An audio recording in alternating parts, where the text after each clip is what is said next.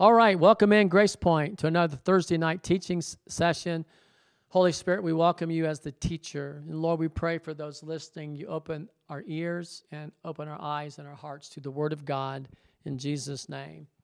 So last week, I talked about how Peter in chapter 2 of Acts, verse 37, made saving impressions on people when he was preaching. He had a new boldness, a new fearlessness, and he made saving impressions. And I said that, that, that the church, when we're baptized in the Spirit, God gives us all the ability to be witnesses, okay?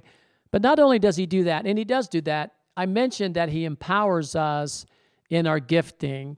And I just felt a witness on the inside that I need to explain that a little bit. Because everybody in the church is called to do something.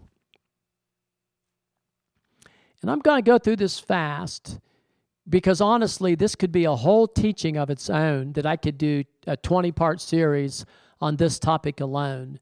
But I just want to touch on this this week, okay? First of all, when you're baptized in the Holy Spirit, God will give you spiritual gifts, okay? In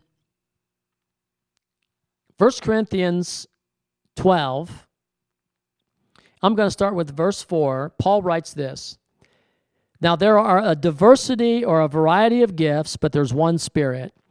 There are differences of administrations, but the same Lord. There are diversities of operations, but the same God, which works all in all.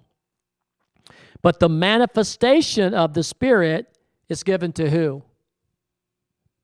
Can you read that in verse 7? Please read that. This is what I have been saying the manifestation of the Spirit is given to every man. He doesn't mean men only, he means mankind.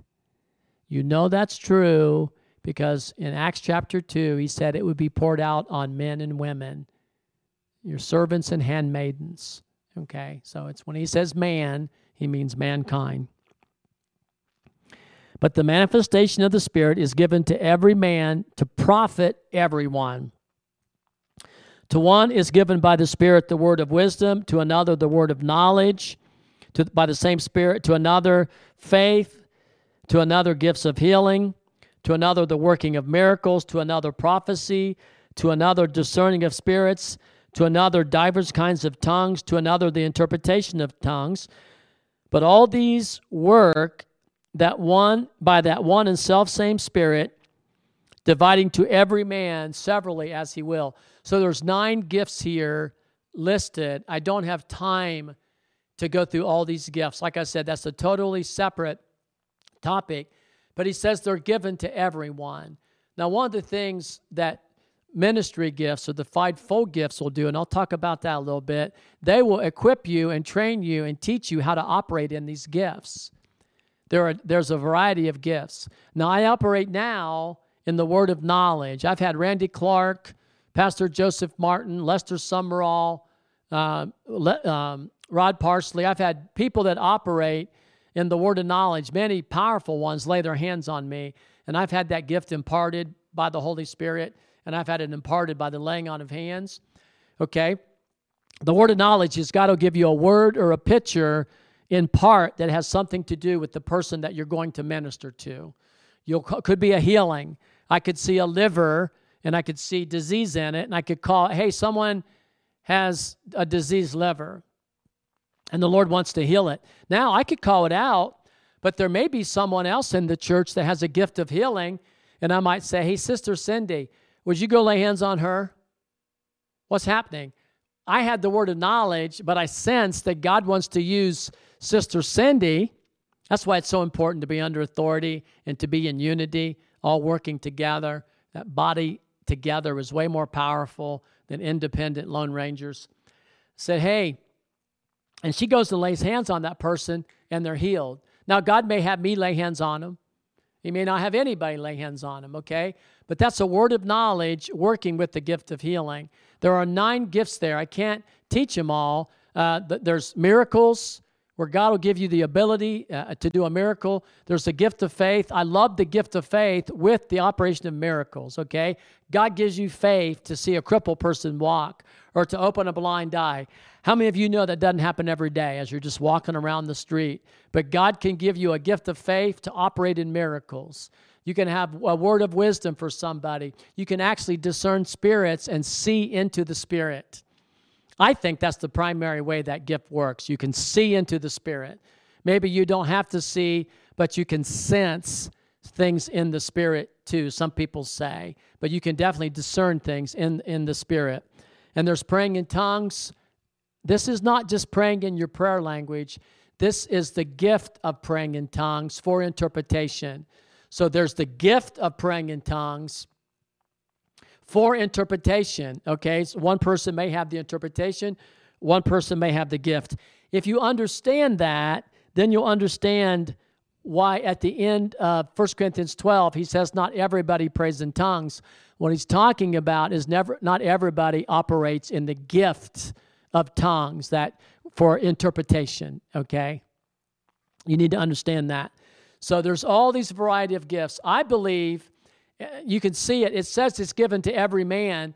I believe everybody in the body of Christ has one or more of these gifts operating in their life, at least potentially, if you've been baptized in the Holy Spirit, because he says the manifestation of the Spirit is given to every man to profit with all. Lily, how much time do I have left right now? Six minutes? Four minutes. Okay.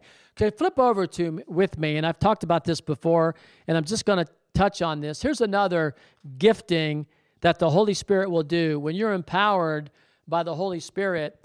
Some of us out there are called to the fivefold ministry gift. Okay, so in Ephesians chapter four, this is another uh, calling that can come on you by the power of the Holy Spirit and sometimes by the laying on of hands. I'm going to talk about that more later. Verse 8,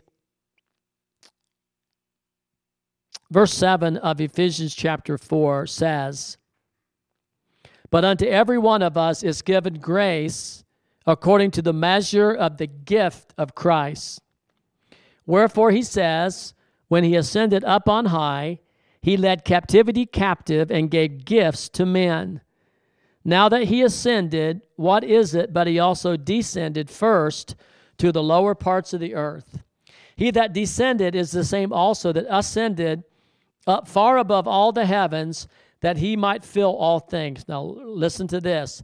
He gave some apostles, he gave some prophets, he gave some evangelists, he gave some pastors and he gave some teachers. What for? For the perfecting of the saints, or for the maturing of the saints, for the saints to the work of the ministry and the building up of the body of Christ until we all come into the unity of the faith and the knowledge of the Son of God unto a perfect man, unto the measure of the stature of the fullness of Christ.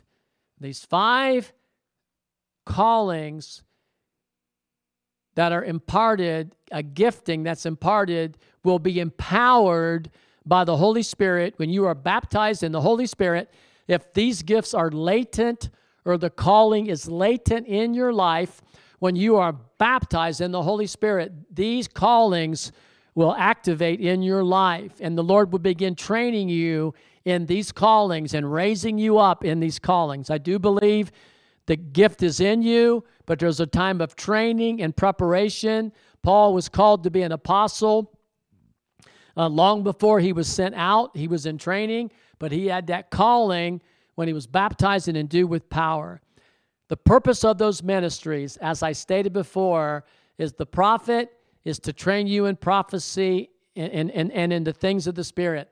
The evangelist is to train you in evangelism. The pastor is to train you in discipleship and shepherding. The teacher is to teach you the Word of God. Amen. Amen. The apostle is the sent one. He normally has all the gifts in him, and he can train you in church planning or in operating in any of the gifts. So, this is another endowment that'll be activated when the power of God comes on you in the baptism of the Holy Spirit. And these offices have certain gifts that work with them also. Like a prophet's going to have the word of knowledge, the discerning of spirits, the gift of prophecy. You know, he's going to have certain gifts that are operating in his life. We'll pick up right there next week when we come back.